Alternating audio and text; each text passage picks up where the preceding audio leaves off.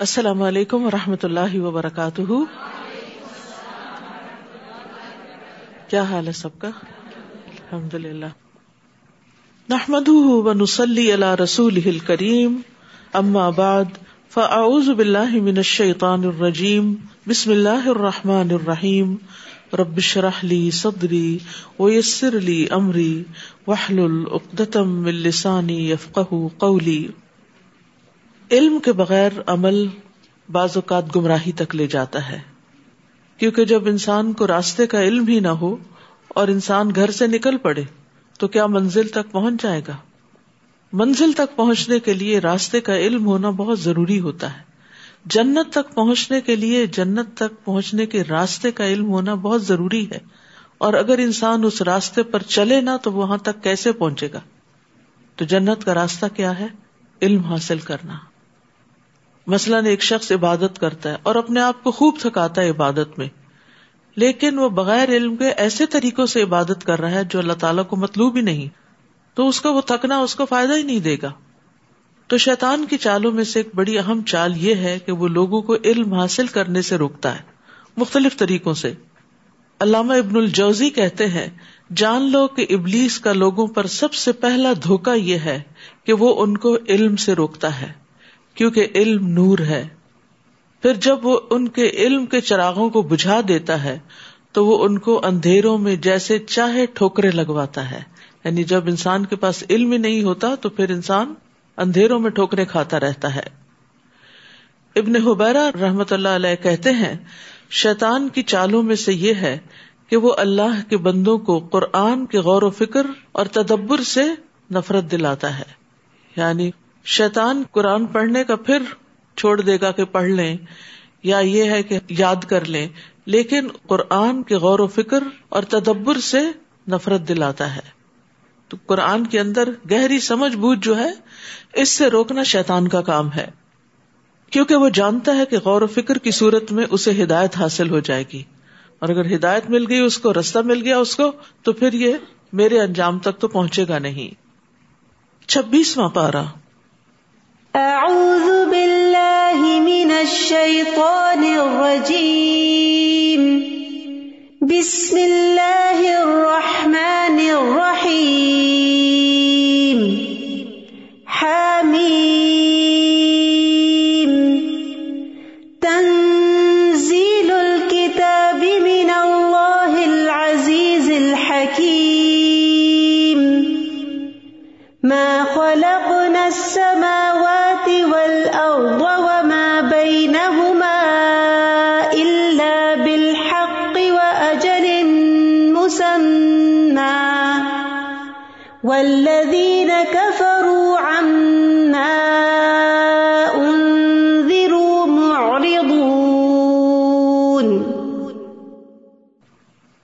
سورة الاحقاف۔ شروع کرتی ہوں اللہ کے نام سے جو بے انتہا مہربان، نہایت رحم فرمانے والا ہے۔ حامیم۔ یہ کتاب اللہ غالب حکمت والے کی طرف سے نازل کی گئی ہے۔ ہم نے آسمانوں، زمین اور جو کچھ ان کے درمیان موجود ہے، سب چیزوں کو حقیقی مسلحت کی بنا پر اور ایک مقررہ مدت تک کے لیے پیدا کیا ہے۔ اور جو کافر ہیں، وہ اس چیز سے اعراض کر جاتے ہیں جس سے انہیں ڈرایا جاتا ہے۔ تو سورت کے آغاز میں اللہ سبحان تعالی اپنی کتاب عزیز کی ثنا اور تعظیم بیان کرتے ہیں۔ اور اس بارے میں بندوں کے لیے اللہ تعالی کا ارشاد کیا ہے کہ وہ اس کتاب سے روشنی حاصل کریں، رہنمائی حاصل کریں، اس کی آیات میں تدبر کریں، اس کے خزانوں تک پہنچے تو جب اللہ تعالیٰ نے اس کتاب کو نازل کرنے کے بارے میں فرمایا تو اس کے ساتھ ہی آسمانوں اور زمین کی تخلیق کا ذکر بھی کیا۔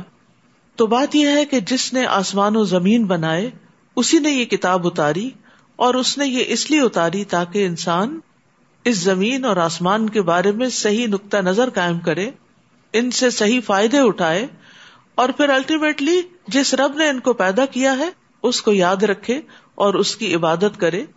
اور اس بات پر پورا یقین رکھے کہ اللہ کے سوا کوئی بھی عبادت کے لائق نہیں۔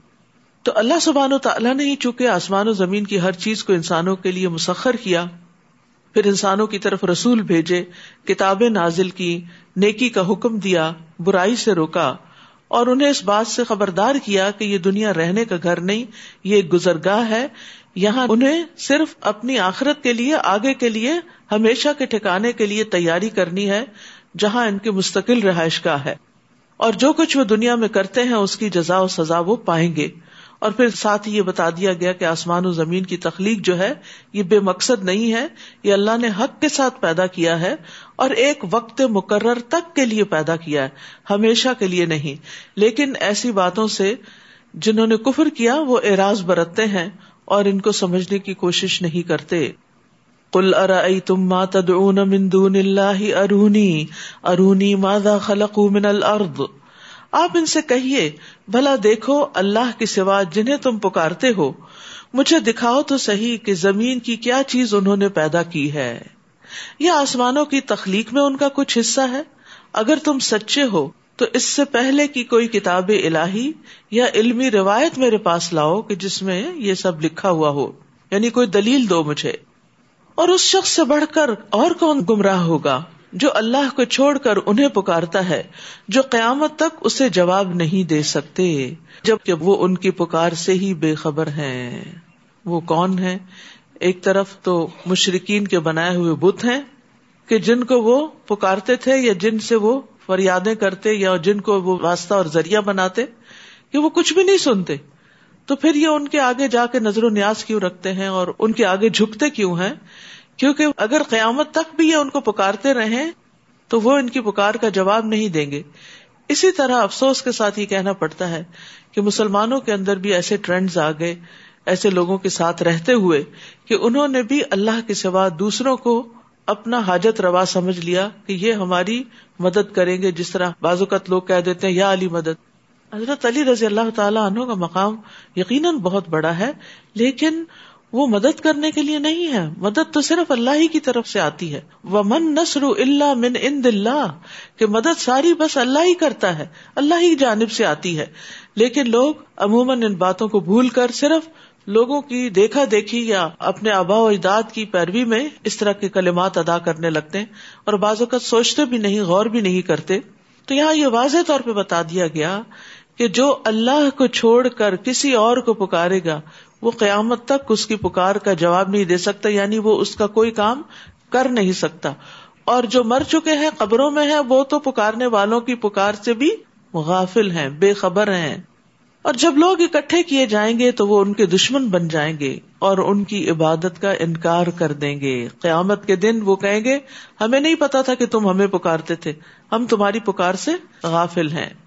بے خبر ہیں اور جب ان پر ہماری واضح آیات پڑھی جاتی ہیں، تو کافر اس حق کے بارے میں جو ان کے پاس آ چکا ہے، کہتے ہیں کہ یہ تو سری جادو ہے۔ یا یہ کہہ دیتے ہیں کہ یہ خود ہی سے بنا لایا ہے اس کو۔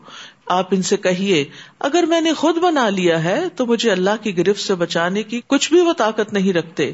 جن باتوں میں تم لگے ہوئے ہو، اللہ انہیں خوب جانتا ہے۔ میرے اور تمہارے درمیان وہی گواہی دینے کے لیے کافی ہے اور وہ بخش دینے والا اور رحم کرنے والا ہے۔ کلما کن تو بد امن رسول آپ ان سے کہیے کہ میں کوئی نرالا رسول نہیں ہوں۔ میں یہ بھی نہیں جانتا کہ مجھ سے کیا سلوک کیا جائے گا اور تم سے کیا۔ میں تو اسی چیز کی پیروی کرتا ہوں جو میری طرف وہی کی جاتی ہے اور میں تو محض ایک واضح طور پر ڈرانے والا ہوں۔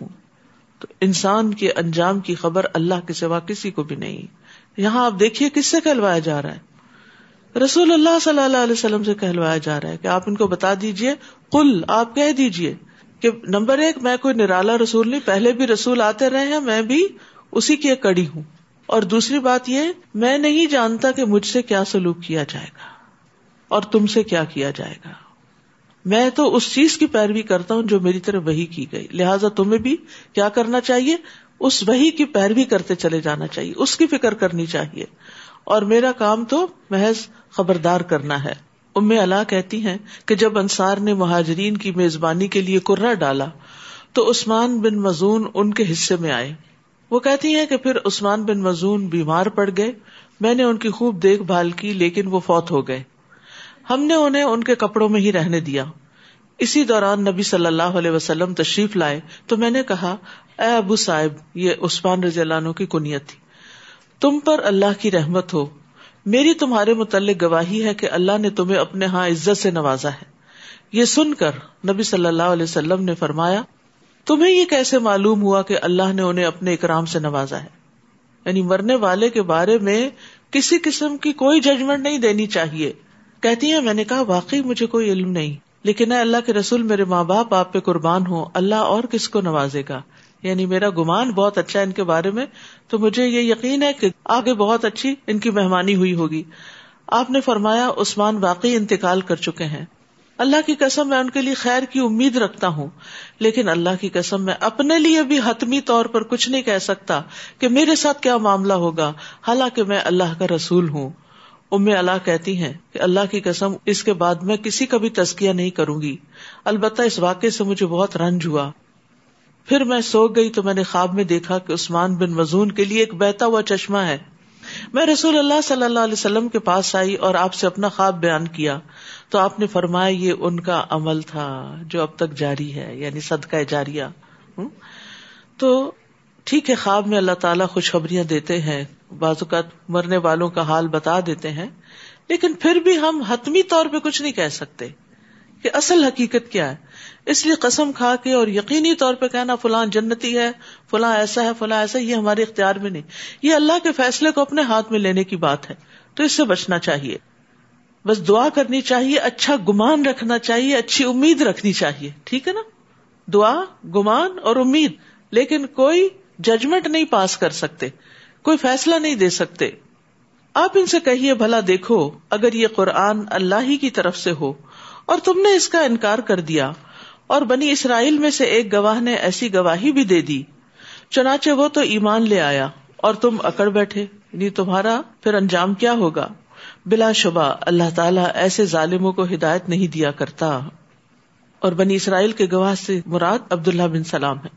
اور کافر ایمان لانے والوں سے کہتے ہیں اگر یہ دین کوئی اچھی چیز ہوتا تو یہ ایمان والے اسے قبول کرنے میں ہم سے سبقت نہ لے جاتے۔ اور چونکہ انہوں نے قرآن سے ہدایت نہیں پائی، لہٰذا اب یہ ضرور کہیں گے یہ تو پرانا جھوٹ ہے۔ یعنی وہ سمجھتے تھے کہ جو ایمان والے ہیں، وہ معاشرے کے کمزور افراد ہیں، غلام ہیں، غریب ہیں۔ تو یہ کیوں پہلے اسلام لے آئے ہیں؟ اگر اسلام واقعی کو بہت اچھی چیز ہوتی تو پہلے ہم سردار لوگ ایمان لاتے۔ لیکن یاد رکھیے کہ اسلام کے بارے میں کوئی شرط نہیں کہ اس کو صرف بہت پڑھے لکھے لوگ ہی یا بہت سمجھدار لوگ ہی قبول کریں گے۔ بعض اوقات ایک شخص کی دنیا کے معاملات میں بہت بڑی سمجھ نہیں ہوتی، لیکن اللہ کی پہچان بڑی جلدی ہو جاتی ہے اس کو۔ حق بڑی جلدی سامنے نظر آ جاتا ہے اور اس کو قبول کر لیتا ہے۔ تو اس کے لیے کوئی بہت بڑے فلسفے کی ضرورت نہیں ہوتی یا بہت کوئی کمپلیکیٹڈ قسم کے علوم کی ضرورت نہیں ہوتی کہ انسان اپنے رب کو پہچانے۔ ایک بچے سے بھی آپ پوچھے اور کہے کہ یہ آسمان کس نے پیدا کیا تو ایک فطری طور پر کہے گا کہ اللہ نے۔ تو پھر جب پیدا اس نے کیا تو عبادت بھی اسی کی ہونی چاہیے۔ اس کے لیے کوئی بہت بڑی منطق نہیں چاہیے ہوتی انسان کو کہ اس کی تہ تک پہنچے۔ یہ الگ بات ہے۔ کہ جو جو انسان کا علم بڑھتا ہے، چاہے دنیا کا بھی بڑھے، اس کی اللہ سبحان تعالیٰ کے بارے میں معرفت زیادہ ہوتی جاتی ہے۔ لیکن اس کا یہ مطلب نہیں کہ صرف علم والوں کو ہی ایمان نصیب ہوتا ہے۔ اور پھر چونکہ یہ خود ایمان نہیں لائے، تو اب ضد میں کہتے ہیں کہ یہ تو پرانا جھوٹ ہے۔ حالانکہ اس سے پہلے موسا کی کتاب تورات جو رہنما اور رحمت تھی، موجود تھی۔ اور یہ کتاب اس کی تصدیق کرنے والی ہے جو عربی زبان میں ہے، تاکہ ظالموں کو متنبع کرے۔ اور نیک عمل کرنے والوں کو خوشخبری دے۔ یقیناً جن لوگوں نے کہا کہ ہمارا رب اللہ ہے، پھر اس پر ڈٹ گئے۔ انہیں کوئی خوف نہ ہوگا اور نہ وہ غمگین ہوں گے۔ یہی لوگ جنت والے ہیں جو اس میں ہمیشہ رہیں گے۔ یہ ان کے اعمال کا بدلہ ہے جو وہ کرتے رہے ہیں۔ وہ وسین السان اب والدئی احسانہ حملت ام کرہا و ودعت کرہا وہ ہم لہو و فسا لہو سلاسون شہرا اور ہم نے انسان کو حکم دیا کہ وہ اپنے والدین سے اچھا سلوک کرے۔ اس کی ماں نے مشقت اٹھا کر اسے پیٹ میں رکھا اور مشقت اٹھا کر ہی جنم دیا۔ اس کے حمل اور دودھ چھڑانے میں تیس ماہ لگ گئے۔ یہاں تک کہ وہ اپنی بھرپور جوانی کو پہنچا اور چالیس سال کا ہو گیا تو اس نے کہا اے میرے رب، مجھے توفیق دے کہ میں تیرے اس احسان کا شکر ادا کروں جو تو نے مجھ پر اور میرے والدین پر کیا ہے، اور یہ بھی کہ میں ایسے اچھے عمل کروں جو تجھے پسند ہو اور میری خاطر میری اولاد کی اصلاح کر دے۔ میں تیرے حضور توبہ کرتا ہوں، اور بلا شبہ میں فرما بردار ہوں۔ تو یہاں والدین کے ساتھ احسان کا برتاؤ کرنے کا حکم دیا جا رہا ہے۔ اور پھر اس میں بھی خاص طور پر ماں کے حق کو زیادہ تفصیل سے بیان کیا گیا ہے، کیونکہ ماں اولاد کو مشقت کے ساتھ حمل کی صورت میں اٹھاتی ہے، تکلیف کے ساتھ پیدا کرتی ہے اور پھر پالتی ہے، دودھ پلاتی ہے، اس کے لیے سارے اس کے کام کاج کرتی ہے جب تک بچہ ڈپینڈنٹ ہوتا ہے۔ تو اس لیے نبی صلی اللہ علیہ وسلم نے ماں کے ساتھ احسان کو جہاد سے بھی زیادہ اہم قرار دیا ہے۔ معاویہ بن جاہمہ کہتے ہیں کہ میں نے رسول اللہ صلی اللہ علیہ وسلم کی خدمت میں حاضر ہو کر عرض کیا، اے اللہ کے رسول، میں آپ کے ساتھ مل کر جہاد کرنا چاہتا ہوں۔ اب تغیب علی کا وجہ اللہ ودار الآخرہ اس سے میں اللہ کا چہرہ اور آخرت کا گھر چاہتا ہوں۔ آپ نے فرمایا، تمہارا بھلا ہو، کیا تمہاری ماں زندہ ہے؟ میں نے کہا جی ہاں۔ آپ نے فرمایا، واپس جا کر اس کی خدمت کرو۔ پھر میں نے دوسری طرف سے آ کر آپ سے عرض کیا۔ اللہ کے رسول، میں آپ کے ساتھ مل کے جہاد کرنا چاہتا ہوں۔ میں اس سے اللہ کا چہرہ اور آخرت کا گھر چاہتا ہوں۔ آپ نے فرمایا، تمہارا بھلا ہو کیا تمہاری ماں زندہ ہے۔ میں نے کہا جی ہاں اللہ کے رسول۔ آپ نے فرمایا، واپس جا کر اس کی خدمت کرو۔ پھر تیسری بار ایسا ہی کیا، تو آپ نے تیسری بار بھی وہی جواب دیا۔ آپ نے فرمایا، اس کے قدموں کو لازم کر لو، جنت وہی ہے۔ کیونکہ بعض اوقات والدین زیادہ محتاج ہوتے ہیں، ضرورت مند ہوتے ہیں، ان کی خدمت کرنے والا۔ ان کی مدد کرنے والا، ان کی ڈھارس بندھانے والا اور کوئی نہیں ہوتا، تو پھر you are the only child تو پھر ایسی صورت میں آپ کو اپنے کچھ اور فرائض چھوڑ کر اس کام کو کرنا ہوتا ہے۔ اور یہ ہمارے دین کا ایک حسن ہے کہ جس جس کا آپ پر کوئی احسان ہو، والد ہو، والدہ ہو، یا خاندان میں کوئی اور ہو، یا اس کے علاوہ باہر بھی ہو تو ہمارا دین ہمیں حل جزا الحسان احسان احسان کا بدلہ، احسان کے سوا کچھ اور ہو سکتا ہے، یہ اصول سکھاتا ہے۔ اور یہ ایک بہت ہی خوبصورت اصول ہے، کیونکہ انسان جب کسی کے ساتھ بھلا کرتا ہے تو وہ توقع بھی رکھتا ہے کہ اس کے ساتھ بھلا کیا جائے۔ سب ماں باپ کو اس بات کی امید ہوتی ہے کہ ہمارے بچے ہمارے لیے کچھ کریں گے۔ اور ایسا کرنے میں کوئی برا نہیں، لیکن یہ ہے کہ بعض اوقات بچے اپنے بچوں میں مصروف ہو کر والدین کا حق بھول جاتے ہیں۔ تو اس لیے یہاں پر خاص تاکید کی گئی۔ ابو حرارا سے روایت ہے، وہ کہتے ہیں کہ رسول اللہ صلی اللہ علیہ وسلم نے فرمایا، ایک عورت نے اپنے بیٹے کو آواز دی جبکہ وہ عبادت خانے میں، عبادت میں مصروف تھا۔ اس نے کہا، اے جریج، تو جریج نے دل میں کہا اللہ، ایک طرف میری والدہ ہے اور دوسری طرف میری نماز ہے۔ وہ پھر بولی، جریج، اس نے کہا اللہ، میری والدہ اور میری نماز میں کیا کروں؟ پھر تیسری بار ماں نے پکارا، جریج، اس نے پھر یہی کہا اور انہوں نے نماز کو نہیں چھوڑا۔ تو ماں خفا ہو گئی۔ اس نے کہا، اللہ جرائج کو موت نہ آئے جب تک یہ فواہشہ عورتوں کا منہ نہ دیکھ لے۔ چنانچہ اس کے عبادت خانے کے پاس ایک بکریاں چرانے والی عورت ٹھہرا کرتی تھی۔ تو اس نے ایک بچے کو جنم دے دیا۔ تو اس سے پوچھا گیا کہ یہ کس کا ہے؟ تو کہنے لگی یہ جرائج کا ہے۔ یعنی جرائج پر تہمت لگا دی۔ تو یہ الزام سن کر وہ اپنے عبادت خانے سے نیچے اترا اور کہنے لگا، وہ عورت کہاں ہے جو دعویٰ کرتی ہے کہ یہ بچہ مجھ سے ہے؟ جرائج نے بچے کو مخاطب کر کے کہا اے شیر خار یعنی اے دودھ پینے والے بچے، بتا تیرا باپ کون ہے؟ اس نے کہا، میرا باپ بکریاں چرانے والا ہے۔ تو بہرحال، کیونکہ وہ عبادت گزار شخص تھا، اللہ سبحان تعالیٰ نے اس سے الزام کو دفاع کر دیا، لیکن ماں کی بد دعا بھی اس کے حق میں قبول ہو گئی۔ تو بعض اوقات ایسا ہوتا ہے کہ ماں کو کسی شدید مدد کی ضرورت ہوتی ہے، تو ایسے میں انسان کسی نیک کام میں لگا ہوتا ہے وہ نماز پڑھ رہے تھے اور ہم میں سے اکثر لوگ اس ڈائلما کا شکار ہو جاتے ہیں نا، یہ بھی نیک کام ہے، یہ بھی نیک کام ہے، اس وقت کیا کروں؟ تو سمجھداری کا تقاضا یہ ہے کہ کون سا کام ڈیلے کیا جا سکتا ہے اور کون سا کام ہے جو آپ کو اسی وقت ہی کرنا ہے۔ تو ظاہر ہے کہ ماں نے کسی کام سے ہی بلایا ہوگا اور وہ ضروری کام ہوگا۔ تو اس وقت ماں کا حق زیادہ تھا۔ حالانکہ اللہ سبحان تعالیٰ کے حق کے بعد والدین کا حق ہوتا ہے، لیکن کبھی کبھار انسان اگر نفلی عبادت کر رہا ہے تو ایسی صورت میں والدین کی خدمت جو ہے وہ فرض ہو جاتی ہے۔ تو جب بھی نفل اور فرض کے درمیان آپ کو ڈسیزن لینا پڑے تو فرض کی طرف جائیے۔ اسی طرح ماں کے ساتھ نیکی جو ہے کبیرہ گنا معاف کرنے کا باعث بنتی ہے۔ ایک شخص نے کہا کہ میں نے ایک عورت کو نکاح کا پیغام دیا لیکن اس نے انکار کر دیا۔ ایک دوسرے آدمی نے پیغام نکاح دیا تو اس نے اس مرد کو پسند کر لیا۔ تو مجھے بڑی غیرت آئی۔ میں نے عورت کو قتل کر دیا۔ تو کیا میرے لیے کوئی توبہ ہے؟ تو ابن عباس نے کہا، کیا تمہاری ماں زندہ ہے؟ اس نے کہا، نہیں۔ انہوں نے کہا، جاؤ اللہ سے توبہ کرو۔ جس قدر ممکن ہو اس کا تقرب حاصل کرو۔ یعنی ایسے اعمال کرو جس سے تمہیں اللہ کا قرب حاصل ہو۔ تو والدین کی خدمت بھی ان اعمال میں سے ہے جن سے اللہ کا قرب حاصل ہوتا ہے۔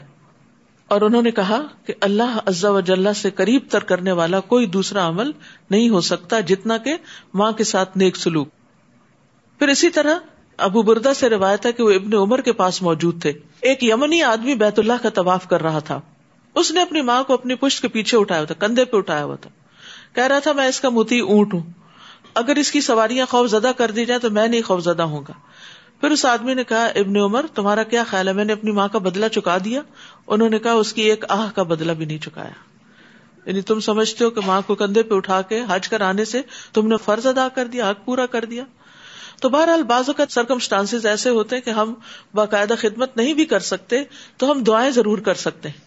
اور اگر آپ چاہتے ہیں کہ آپ کی اپنی دعائیں قبول ہو تو اپنی دعاؤں کا آغاز والدین کے لیے دعا سے کیا کیجیے۔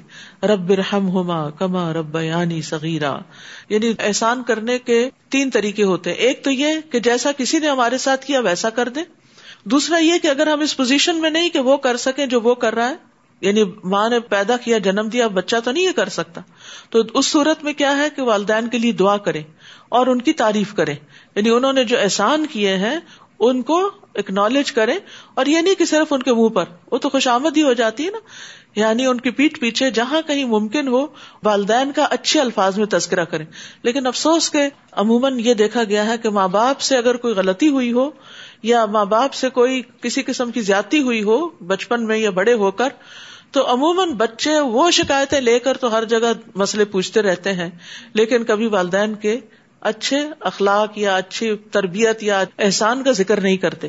تو اگرچہ ماں باپ نے کوئی زیادتی بھی کی ہو، تو اس صورت میں بھی اس پہ صبر کرنا چاہیے اور ان کے لیے دعا کرتے رہنا چاہیے، ان کی ہدایت کی دعا کرنی چاہیے، ان کے لیے ایسے انتظامات کرنے چاہیے کہ وہ دین کی طرف آئے کیونکہ بعض اوقات والدین جو بڑھاپے کی عمر کو پہنچ جاتے ہیں ڈائمنشیا جیسی بیماریاں ہو جاتی ہیں تو ایسی صورت میں انسان کو انہیں عبادت کی طرف اور دین کی طرف لا کر ان پر احسان کیا جا سکتا ہے۔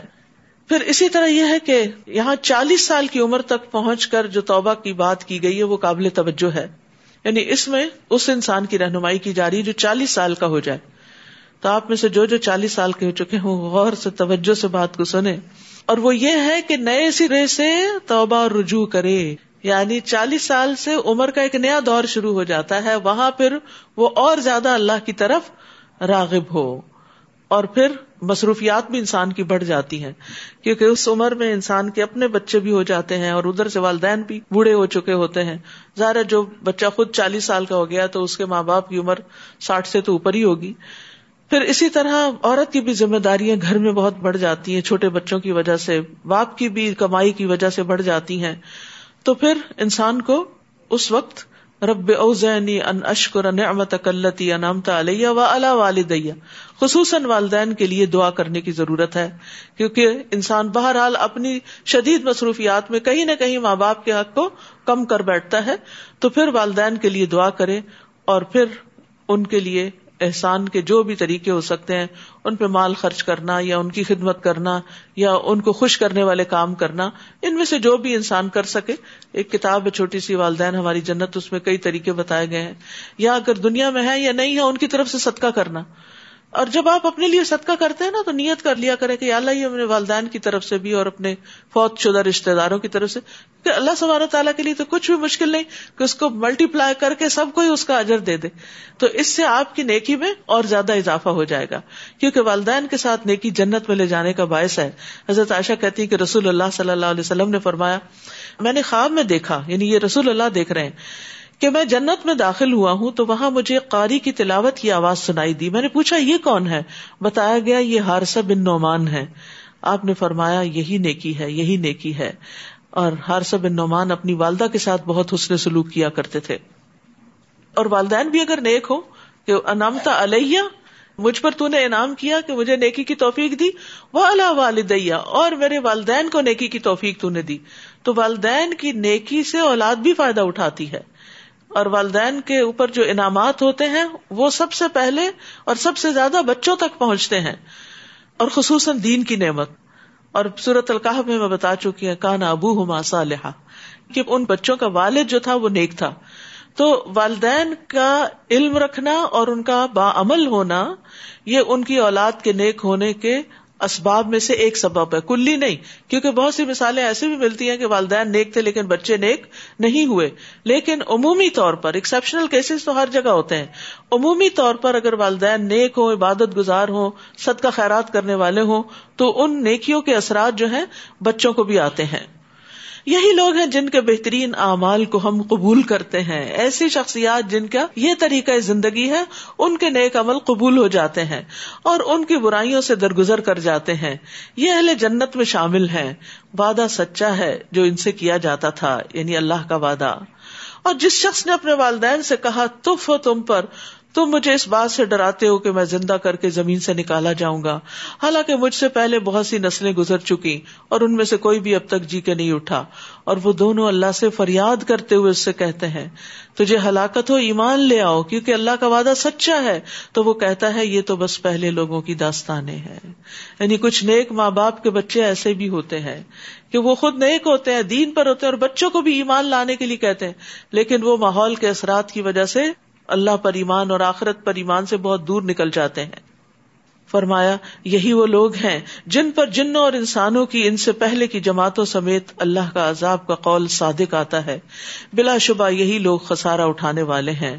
ولی کل درجات مما املو ولی وفیم اعمالهم وهم لا يظلمون۔ ان دونوں قسموں کے لوگوں میں سے ہر ایک کے ان کے اعمال کے لحاظ سے درجے ہوں گے۔ تاکہ اللہ ان کے اعمال کا پورا پورا بدلا دے دے اور ان پر ظلم نہیں کیا جائے گا۔ یعنی جنت کے سو درجے ہیں اور ہر ایک کا درجہ الگ ہوگا۔ اور درجہ کس کے مطابق بنے گا؟ عمل کے مطابق۔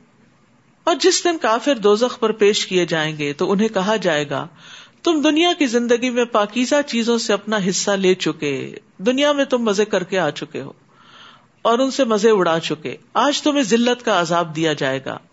یہ ان باتوں کا بدلا ہے جو تم زمین میں ناحک تکبر کرتے تھے اور نافرمانی کرتے تھے۔ صحابہ کرام جو تھے، نیکیوں کا دنیا میں بدلا ملنے پر بڑا ڈرا کرتے تھے۔ عبد الرحمان بن اوف کے پاس کھانا لایا گیا، وہ روزے سے تھے۔ تو انہوں نے کہا مصب بن عمیر شہید کیے گئے، وہ مجھ سے بہتر تھے۔ انہیں جس چادر کا کفن دیا گیا، اس سے ان کا سر چھپاتے تو پاؤں کھل جاتے، پاؤں چھپاتے تو سر کھل جاتا۔ پھر ہمارے لیے دنیا کو شادہ کر دی گئی۔ ہمیں تو یہ ڈر ہے کہ کہیں ہماری نیکیوں کا بدلا ہمیں دنیا میں نہ دے دیا جائے۔ اس کے بعد آپ رو پڑے اور کھانا بھی نہیں کھایا، اگرچہ آپ روزے سے تھے۔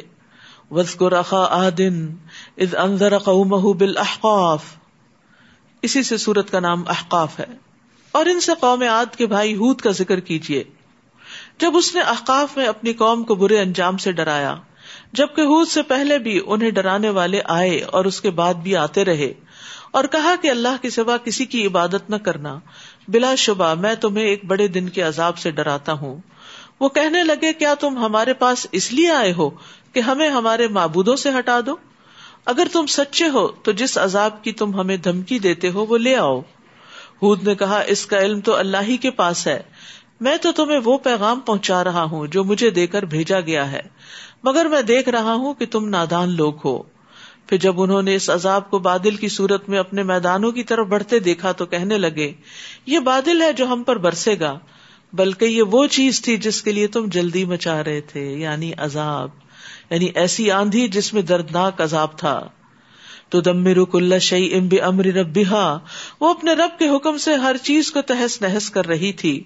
آخر کار ان کا یہ حال ہوا کہ ان کے گھروں کے سوا کوئی چیز نظر نہ آتی تھی۔ ہم مجرموں کو ایسی ہی سزا دیا کرتے ہیں۔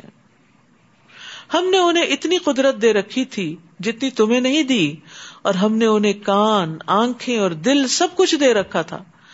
مگر ان کے کان، آنکھیں اور دل ان کے اس وقت کچھ بھی کام نہ آئے جب انہوں نے اللہ کی آیات کا انکار کر دیا اور انہیں اسی چیز نے آ گھیرا جس کا وہ مذاق اڑاتے تھے۔